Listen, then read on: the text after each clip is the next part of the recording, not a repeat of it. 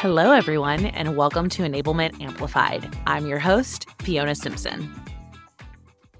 Today's guest is Sally Ladrach, and I am so excited that she's here. Sally, take a moment to introduce yourself and let's jump in.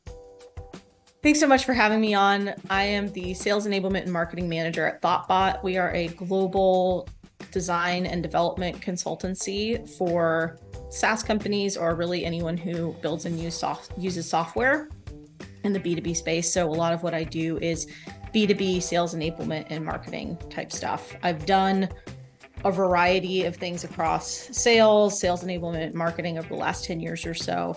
And so it's been really neat to be able to use all of that in this role. I love it. And tell us what what if question you have for us today. So, this what if question has been very much inspired by my role here at Thoughtbot and being surrounded by people who build really excellent software and being steeped in some of those really great best practices. And the what if question that I would love to talk about is what if we approached building our sales enablement programs and initiatives the same way that software and product makers, developers approach building their products.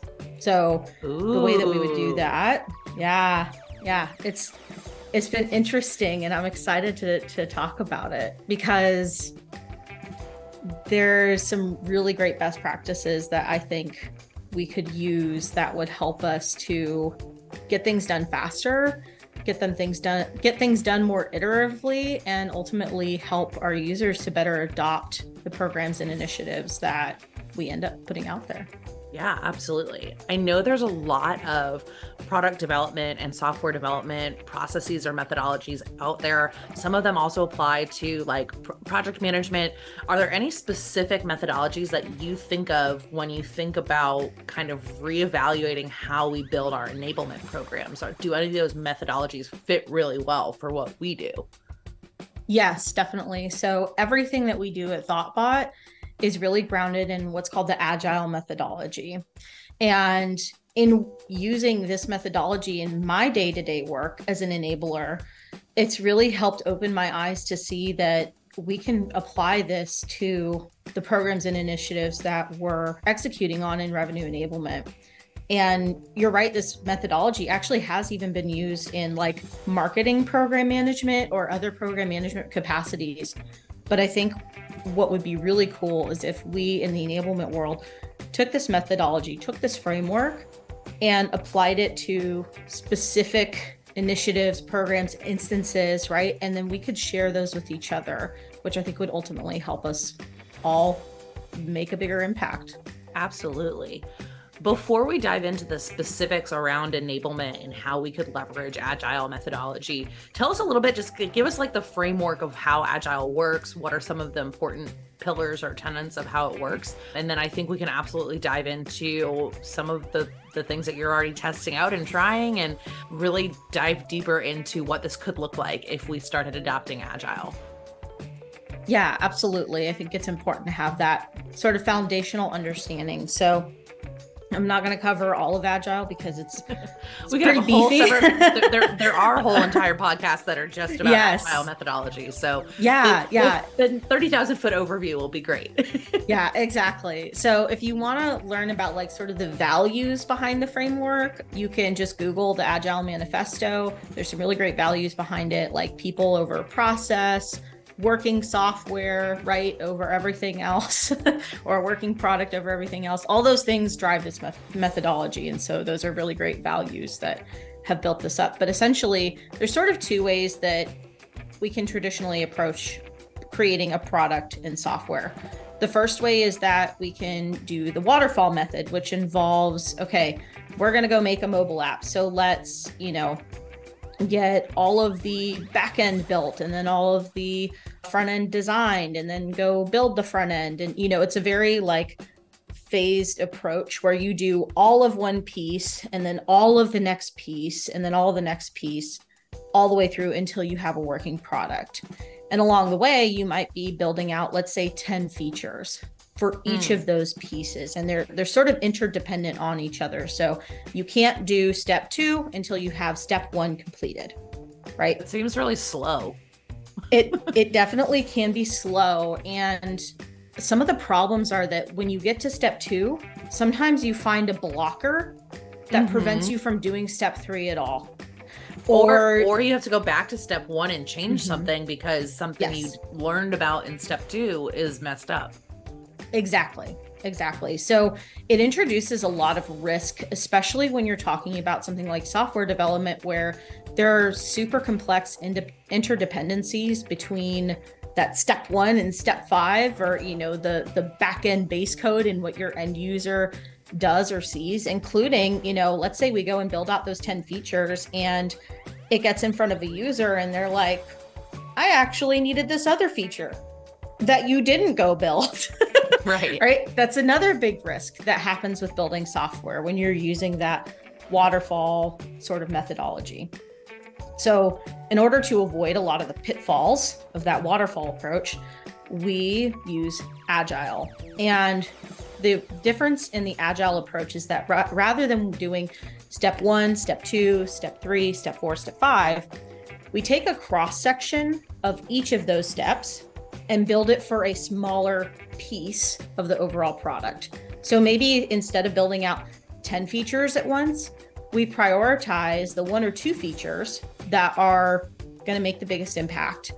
And we build out those two features for all five steps. And that does a few mm. things. The first is that it reduces risk, right? So because you've sort of tested and, and done the thing all the way through, you discover those little pitfalls along the way and so you don't have so much time invested before you find those problems right? So they're naturally easier to solve.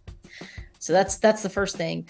The second thing that i think is is really cool about approaching things this way is that there's a sort of tenet of testing and prototyping and getting feedback from users throughout and so you end up de-risking the project as well because when you get to the end of it you you end up with a product that people want to use right because you've said users say these two features are the most important and that's what you go build you end up having a working piece of software and maybe you don't have all 10 features built out but you have enough there that users want to use the product and they adopt right. it which is ultimately what you have to do as a software product to be successful.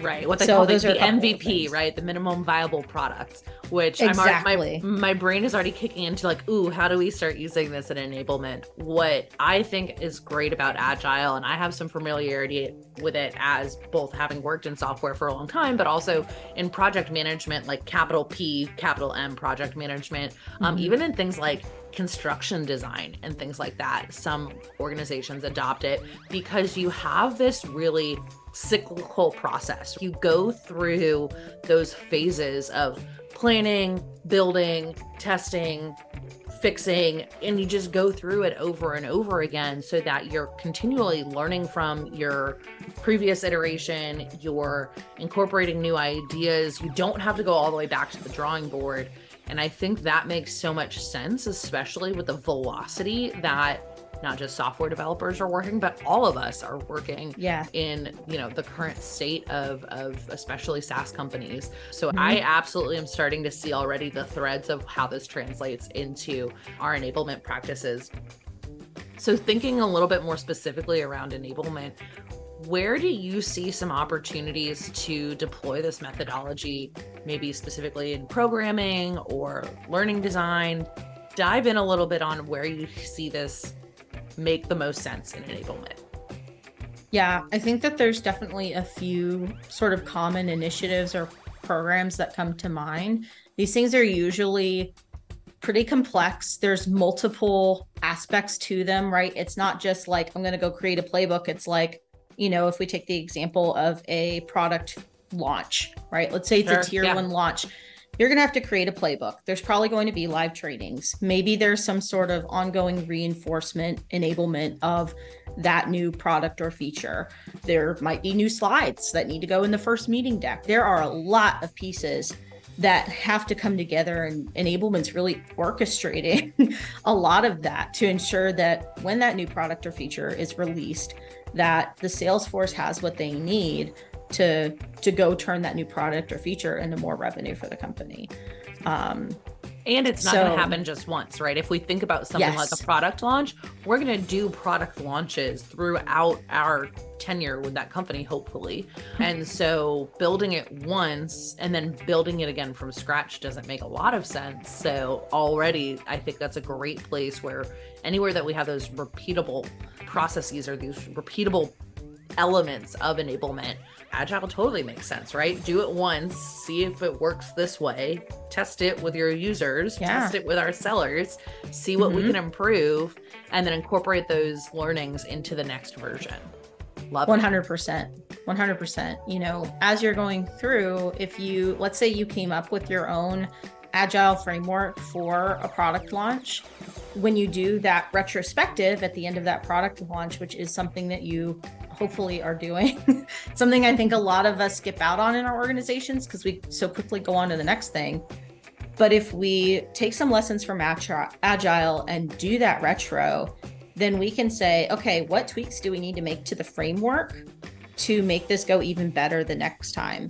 And what you find is after a while, you've essentially created almost this machine, right? This mm-hmm. auto not completely automated, but mostly automated thing where then that allows you to also be able to go do that program more quickly and more efficiently the next time.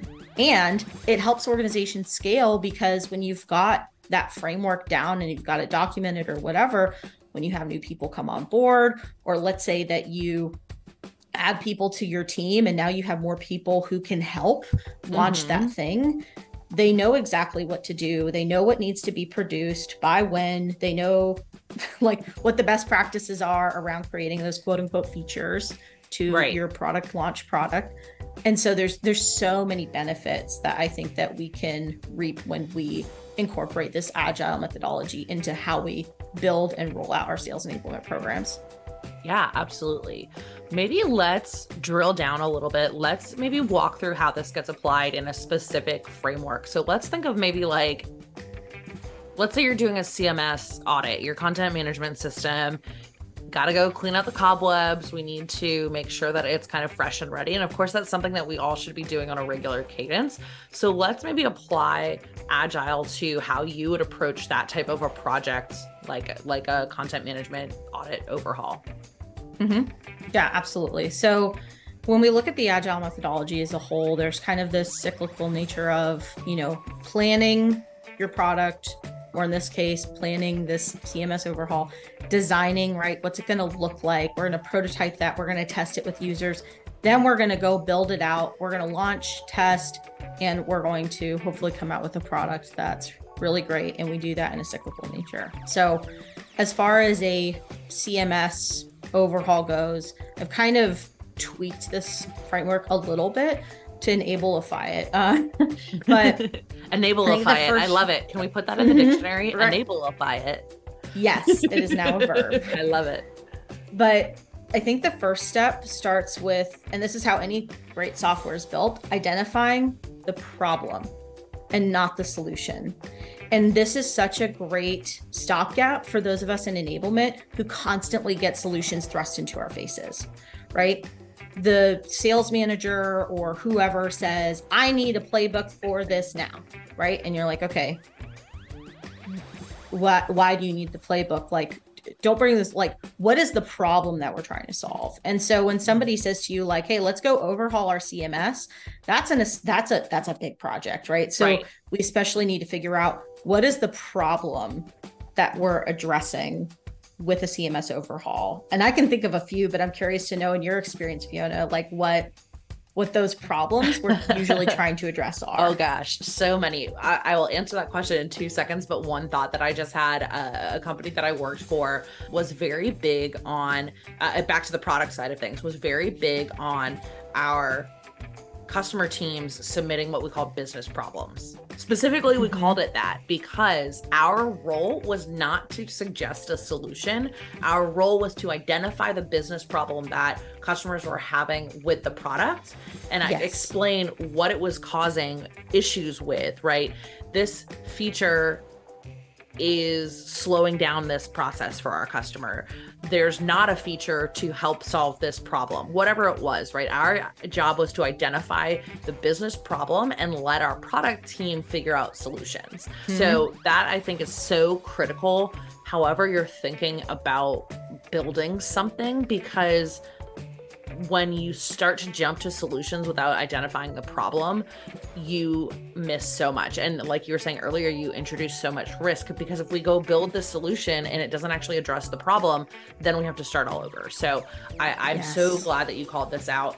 When it comes to, let's say, right, the the marketing team comes to me as an enabler and says, we need to overhaul the CMS. What do I think of immediately? We have content that's not being utilized. That's the first thing that comes to mind. There's a problem because marketing has spent all this time building content and it's not being used.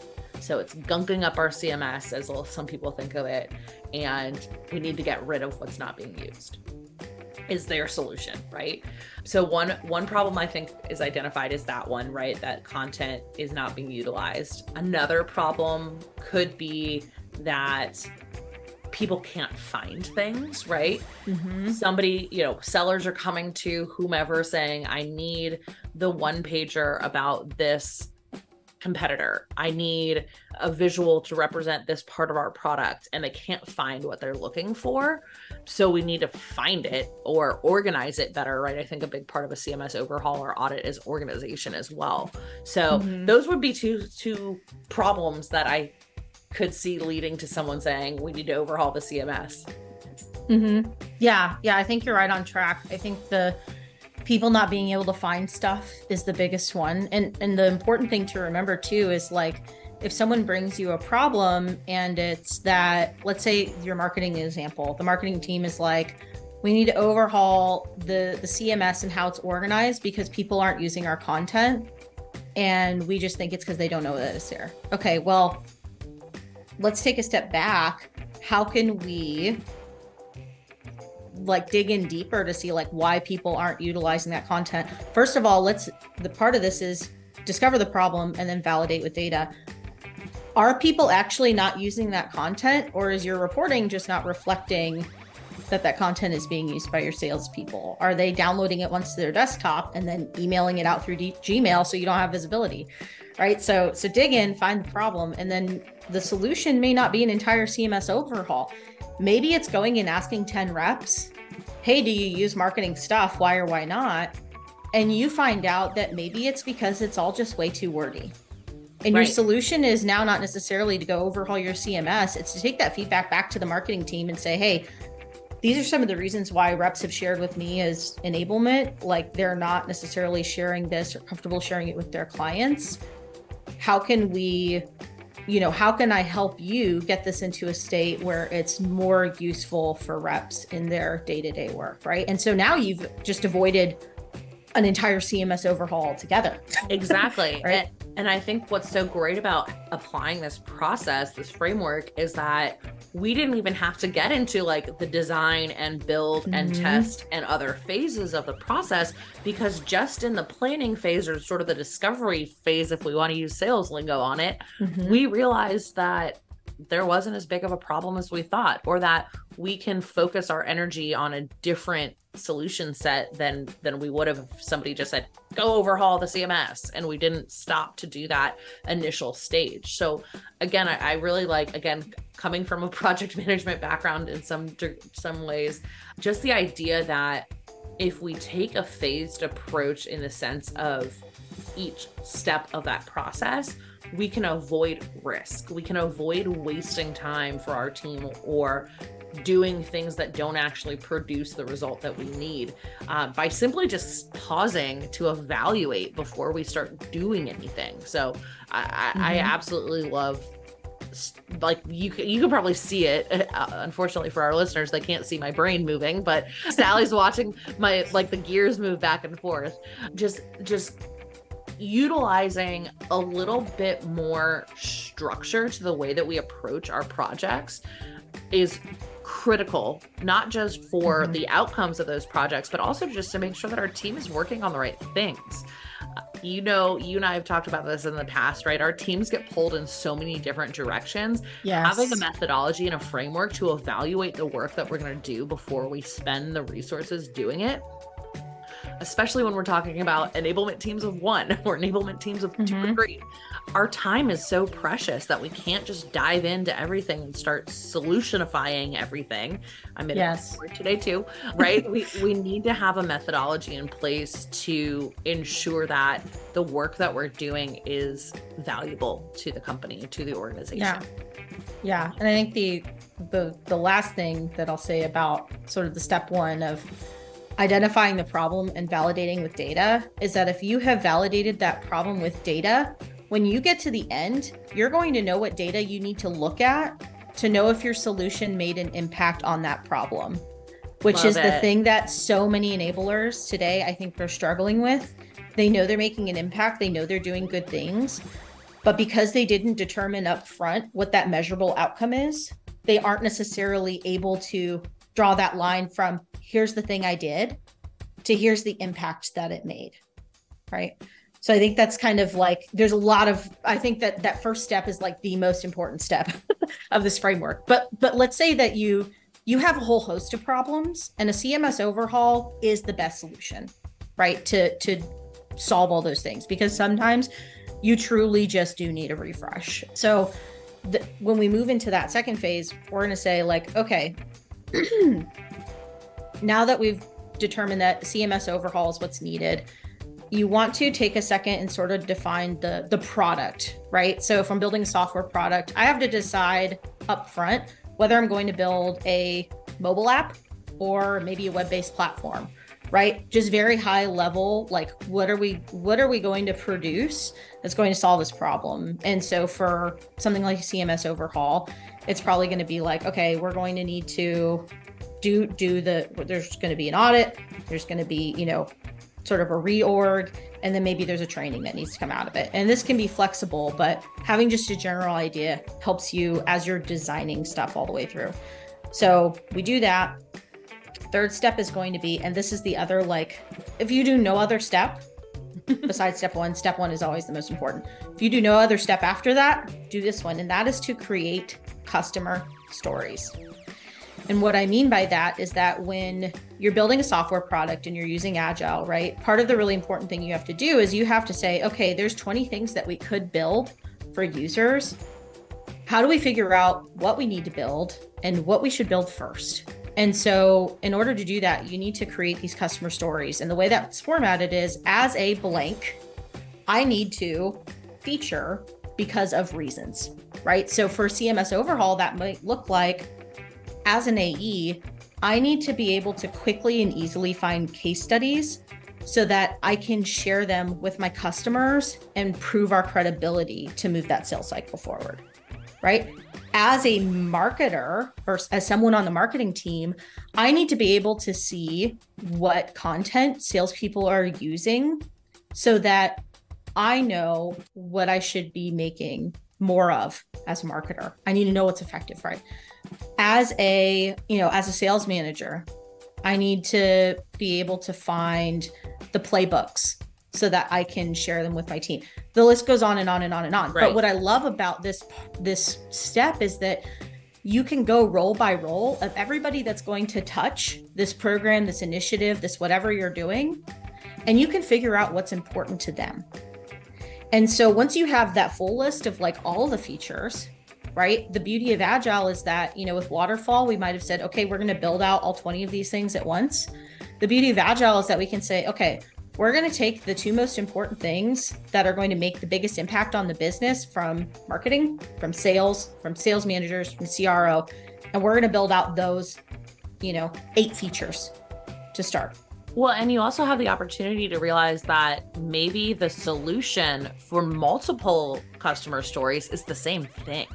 Exactly. Like if ma- improving the search functionality or the organization in the CMS meets the needs of right everyone saying they need to find such and such faster or more efficiently yes. right? That same one feature, if we're thinking about it in that sense, actually addresses what's needed for multiple customer stories. And so then again, what I love about this is the efficiency of agile. Mm-hmm. It makes things so much more streamlined when you just apply these sort of thought exercises, if you will, to validate what you're doing before you go and do it. I love it. Yes, yes, and you'll you'll see those themes pop up, and you also, as an enablement professional, you can throw your own customer stories into the mix, right? Yeah, as an For enabler, enablement, I need. Like, I need to see what content is associated with one revenue. Right? And this is this is your opportunity to go build out that feature because that's that's probably also going to be important to your CMO, your CRO, your you know, maybe your CSO if you have one. But that that step of creating the customer stories is going to point you to the themes it's going to tell you what's important and you can also prioritize by which ones you think will have the biggest impact on the problem. I'd say the, the last really big advantage of, of this step in particular is that for us in enablement anything that we do if it is not adopted by the the people who are doing the training or the program or the whatever if we produce is not adopted we are dead in the water. Exactly. Because it doesn't matter how how engaging my training was or how you know pretty my deck was or whatever. It doesn't matter how pretty it is. If people don't freaking use it it's it's not going to have any effect whatsoever on the business. That's like the prerequisite for this program or initiative or the cms overhaul or whatever to have an effect. And so because user adoption is so integrated into the entire process that agile uses it sets us up for success because at the end of the day, when we've identified those customer stories and we're building the features to the things that users have said they need, we will have amazing adoption. And because we have amazing adoption, we have the potential for bigger impact. Yeah, absolutely. So, thinking about this, I know this is something you've kind of been noodling on for a while. I can imagine that you're already applying it in your work. So tell us a little bit about either where you've applied this process already and sort of what you've seen happen, or maybe other people that you know who have been starting to adopt some of this framework as well. Mm-hmm. Yeah. So I'll give a couple of examples. The first one is from somebody else. Second is something that I've done. So Stephanie Meadow, who a lot of people probably followed her on LinkedIn or know who she is, right? She's pretty big in the enablement community. She made a post on LinkedIn a while back, and I don't know that she was intentionally using an agile methodology for this, but I thought it was really interesting because it was definitely very agile ish. But essentially, she came in to an org and she was trying to address the problem that a lot of us try to address, and that is that salespeople get like 10,000 communications at once from different functions of the organization, right? Something that a lot of us do as enablers is to take those communications, solidify them into one newsletter, or communication, whatever it is, so that sellers know like what to look at, right? right. Instead of yep. trying to look at 10,000 things, I'm going to look at this one thing that enablement tells me to look at. Now, if you've built out that sort of communication cadence, you know that there's a lot of things involved. You have to sort of establish an operational process for cross functional stakeholders to get you that information. You've got to figure out what system you're going to send it in. Maybe there's a template you have to create. There's like a lot of things that go mm-hmm. into it, right? And so if you try to figure out all 20 of those things at once, it's going to take you a while to even launch that program. Right. So what Stephanie did that I absolutely loved is she was like, okay, I want to get sort of a V1 minimal viable minimum viable pro- process or product and get this in place to start solving the problem. Just get so it. So what she there. did is she bas- yeah, so she basically manually just like got all the little picked all the little fruit off of the different cross-functional trees put them all in one basket, right? Used a free template in like MailChimp or something and got out that V1 of the communication to the sales team. And because she did that in a very like agile, iterative way, she was then able to get feedback from the sales team, right? They saw like a prototype or a design of what that communication looked like. And I'm sure that she probably went back and said, like, hey, did you like that? What do you want to see more of? What do you want to see less of? How often do you want this? Right. And she would be able to take that and then take that feedback. And in the next iteration, maybe now she's going to go back and she's going to add in that operational process for cross-functional stakeholders to to send her the, the fruit for the you know sales enablement fruit basket right? So this is now turned into a fruit analogy. It's fine. Oh, but you know she's able to then iterate on that process and eventually it'll be this super probably machine like process that is automated that runs. You know it's going to be super duper awesome. But with how she approached it she was able to get to results faster she was mm-hmm. able to get that user feedback and she's going to be able to iterate on that moving forward. So I thought that that was a really really fantastic example of something that's not this like huge huge initiative, right? But this one solution to a very common problem that lots of lots of us have to have to tackle. Yeah.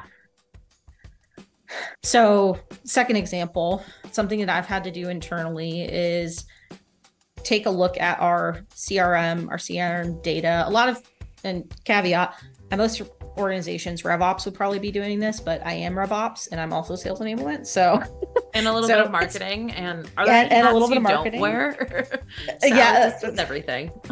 I, I don't, I don't touch the the client code. I don't develop software. That's I leave that to people much smarter than me. But as far as our CRM goes, you know, I sort of went in and audited like what data do we have? How accurate is it? All this stuff.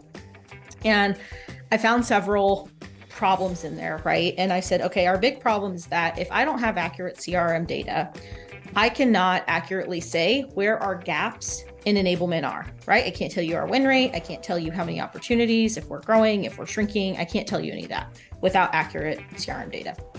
So, step one was to basically overhaul that, right? And I could have I could have gone in and said, okay, I'm going to do you know, the three big objects that CRMs typically are comprised of are contacts, companies, and deals. Right. So I could have said, okay, I'm going to improve all these things across all three of these areas.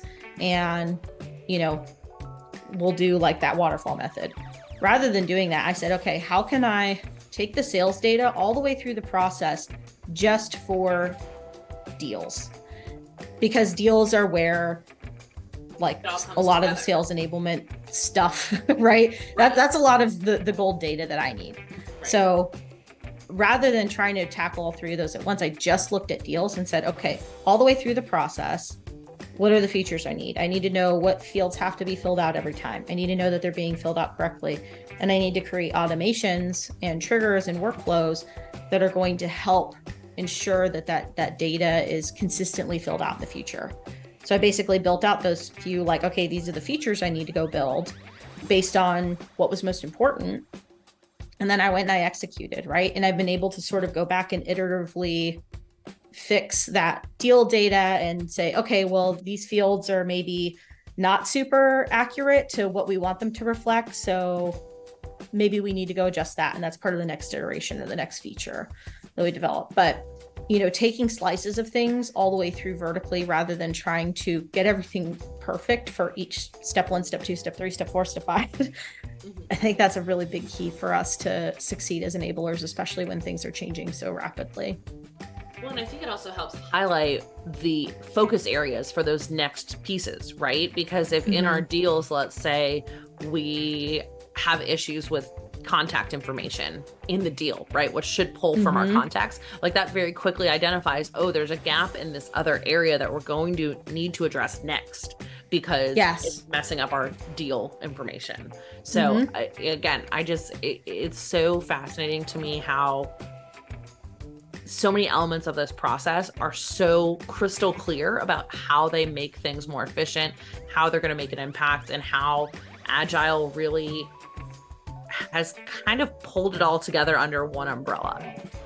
Mm-hmm. Yeah. And sort of to speak to what you just said about, you know, oh, now we see that this feature is maybe needed, right? The last step in that cycle of review is actually going to allow you to then create a backlog, right? Mm-hmm. You can add a new quote unquote feature, whether it's fixing a field or creating an automation or maybe it's a report. You can put that feature in the backlog. And as you go through your iterations, you can pull the features up that make the most sense. You can prioritize what you're working on based on the impact it's going to have, right? And it gives you mm-hmm. a great parking lot for all those little kind of one-off things with sales managers like, oh, it would be really great if like you could fix our page on this spot of the CMS to be laid out differently or whatever, mm-hmm. right? Mm-hmm. like you said, our, our time is so precious, especially if we're a team of one like I am. And being able to prioritize is just one more of those things that Agile really, really, really helps us do super well. But that's sort of the full process. And I think there's a lot of areas that we can apply that to. But I think that that gives a pretty good overview of how we might start implementing some of these practices in enablement. Yeah, absolutely when you were talking about the backlog, it made me think of uh, a couple different ways in the past that I've tried to track some of that stuff. That like, hey, we don't have time for this right now, but we need to hang on to it and do something about it later. We've had spreadsheets. We tried using like a Trello board. The only reason I'm bringing it up because a lot of times I don't like to get in, too far into the tactics, but there's got to be tools out there to help with those kind of pieces of the puzzle, right? How do you keep all of this organized because it is it's a complicated process to some degree mm-hmm. so any thoughts or tools out there that you've seen that might be useful to help kind of keep this organized or help someone implement this if they're not really familiar with the process? Yeah. So rather than giving a specific tool, right, I will give some guidance, and that is go ask your product team how they prioritize features internally yeah. because there's a pretty good chance that they're using agile or some flavor of it and i was actually talking to another enabler the other day about this very topic about like a cms overhaul that she was trying to implement. Mm-hmm. and as i was talking through this methodology she's like oh my gosh the product team uses this tool and like because she was kind of on the cms side. She was like if we have a, a customer feature request we put it in this place and it goes in the backlog and we can see it. She was like oh my gosh this is so applicable It was, and, it was really encouraging for me to hear paying that. for it, and she can just get a license, yes. which is way right. easier than implementing some new piece of tech stack. I love that idea. Start with your product team, find yeah. out what they're using, and adopt it. I love that. Yes, because from a from a process perspective too, like like you said, they're you're probably already paying for the thing, but your product team they're going to be experts in totally. managing work this way, and you can lean on them. And like, what better way to build that cross functional bridge than to say, hey, I want to adopt a process that y'all are using because I know it works. And I want to I want to help make the go to market side of the organization as efficient as y'all are. Help me do Who's that. Who's going to say no you, to that? Nobody. Right. Nobody ever. No product person is going to be like, "Oh, I don't want you to be more efficient." No, the, the things that you're going to to do and implement are actually going to make their lives a lot easier. Absolutely. Right? Brilliant, brilliant. Well, Sally, this has been so great. I feel like we're only like touching the tip of the iceberg. We might need to do like mm-hmm. a part two or something like that. But I, I think this is a great place for us to transition for today. I, I'm so grateful that you came on and brought this methodology idea to us because I can already see ways that I could start using this. I'm sure everybody listening feels the same way. Before we let you go for today, tell us how we can amplify you. What are you up to? What do you need help with? How can the folks listening today help amplify what you're up to out there? Yeah, absolutely. So I love to connect with other enablers on LinkedIn. So that's that's a really easy way to get in touch with me. I accept connection requests from pretty much everybody. Please don't pitch slap me, but other than that, like love to connect. So LinkedIn, the other one is that I actually am working on some of these frameworks that I'm releasing for free to enablers to hopefully help us all maybe do our do our work a little bit more efficiently right a little bit better a little bit less risk so if you are interested in seeing those frameworks when they come out you can go subscribe to the list at agileenablement.pro and I'm going to email those out as soon as they come out. And it's going to be something that's kind of a passion project of mine that I'm iterating on. So, also looking for collaboration with those. So, if there's something that you feel super strongly about, whether it's onboarding or CMS overhaul, or you have a project that you want to just even walk through with me, right? And, and see how we can apply this framework, like please get in touch, subscribe to that list. Would love to to hear from anybody that wants to help. Yeah, absolutely. And we'll definitely put the link to your site as in, in the subscription for that newsletter, as well as your LinkedIn in the show notes. So folks can grab those right there. And then last but not least, anybody out there in the enablement world or the revenue world that you want to amplify and kind of shout out that they're doing cool stuff out there. Yeah. So I want to shout out Christian Palmer because he is helping me to kind of hone my talk for the the Sales Enablement Society conference that's coming up. So if you're going to be there, come find me, come say hi.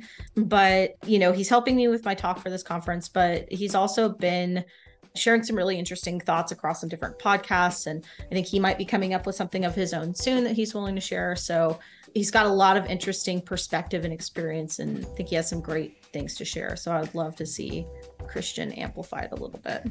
Love it. And we'll link his LinkedIn in the show notes as well. Well, Sally, thank you so much for being here today. This has been a fascinating conversation. I can't wait to see where it takes people to start, you know, maybe making a little bit more of a, a tribe of agile enablers out there. I certainly have things I'm going to take away. So, thank you so much once again for for being here for everyone listening, thank you so much for your time. Thank you for leaving ratings and reviews on all of the podcast platforms for us. You can always find us at enablementamplified.com. Thanks so much for listening. Until next time, I'm your host, Fiona Simpson. Take care.